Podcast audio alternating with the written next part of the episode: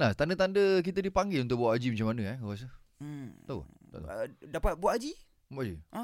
Oh. Eh, tapi betul lah bila oh. kau tanya soalan macam tu. Ha. Aku dulu eh, ha. aku ada seorang kawan ni, dia buat benda yang tak elok lah. Aku tahulah apa kerja dia. Okay. Yang memang dalam Islam tak dibenarkan. Okay. Tapi dia buat haji. Dia dapat buat haji eh? Ha. Allah jemput dia. Dipanggil ke macam mana? Tak tahulah. Okey, tak apa. So kita nak tanya Naib uh, Pengerusi Dewan Dakwah Majlis Dakwah Negara, Ustazah Isfadiyah Muhammad Dasuki. Assalamualaikum Ustazah. Waalaikumsalam warahmatullahi wabarakatuh. Oh. Cerianya korang. Samalah macam suara Ustazah. Sedap dengar. Yes. Ustazah. Respon, respon tu. Ya, ya. Ustazah panggil Mawi. Ya, uh, ma- macam mana ceritanya Ustazah? Macam Anas pun cakap tadi. Uh, yeah. Orang ni dia buat kerja yang tak elok, mm-hmm. tapi dia dipanggil Baik. Untuk buat haji juga. Macam mana tu? Mm-hmm. Dia sebenarnya kalau kita tengok secara umum daripada ribuan dan jutaan manusia yang sampai ke tanah suci tu, mm-hmm.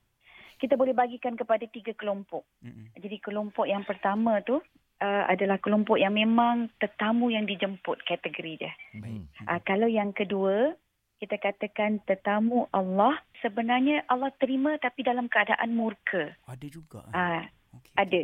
Dan ada. Yang ketiga, tetamu Allah yang tak jelas kedudukannya. Hmm. So agak-agaknya yang spesies kawan uh, Anas tadi letak dekat mana lah ya? Kedua hmm. kot. Yang kedua ataupun yang ketiga. Dia boleh jadi oh. yang kedua atau yang ketiga. Oh, oh. Sebab hmm. kita tak pasti dia punya kedudukan dia. Hmm, hmm okey. So dia punya cerita macam mana? Okey, tetamu yang dijemput oleh Allah dengan rahmat dengan redha ni, hmm. dia memang daripada awal lagi hati dia tu bagai seolah-olah ditarik, dipanggil, diseru. Hmm. Jadi dia buat persediaan, dia buat bekalan, dia hmm. penuh mengharap bahawa dia punya ibadah amalan dia diterima. Yes. Tapi pada golongan yang kedua, hmm. yang Mawi dan Anas, hmm. tetamu ini dia diterima dalam keadaan murka. Hmm. Sebab apa? Sebab niat dia. Maklumlah ada banyak Uh, package-package pilihan. Mm-hmm. Jadi tahun ni kita rasalah travel agency yang ni. Yes, tahun yes, depan yes. rasa pula yang lain. Mm-hmm. Tahun depan rasa lain. Betul, jadi betul. Jadi agenda pelancongan dia. Mm-hmm. Kemudian yang kedua mungkin dia pergi kerana bisnes dan nak meniaga. Mm-hmm. Atau yang ketiga dia pergi kerana riak dan nak nama. Oh, itu dia okay.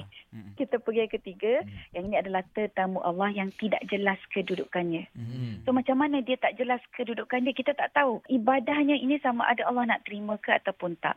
Yeah. Okey. Antara punca dia, sebab dia kerana dia pergi uh, kerana, sebab apa ya, sebab eh, eh tiba-tiba dapat pergi lah, macam tu uh. Uh, eh tiba-tiba pula uh, dapat panggilan uh. ataupun dia sekadar adat ataupun trend. Okey, faham, faham. Uh, ataupun orang orang ni dia selalu tanya dia, eh bila ni nak pergi haji, bila nak pergi haji hmm. sebab orang ramai tanya tu dia pergi. Dia stres. Uh, dia pergi kerana nak sahut cabaran. Okay. Uh.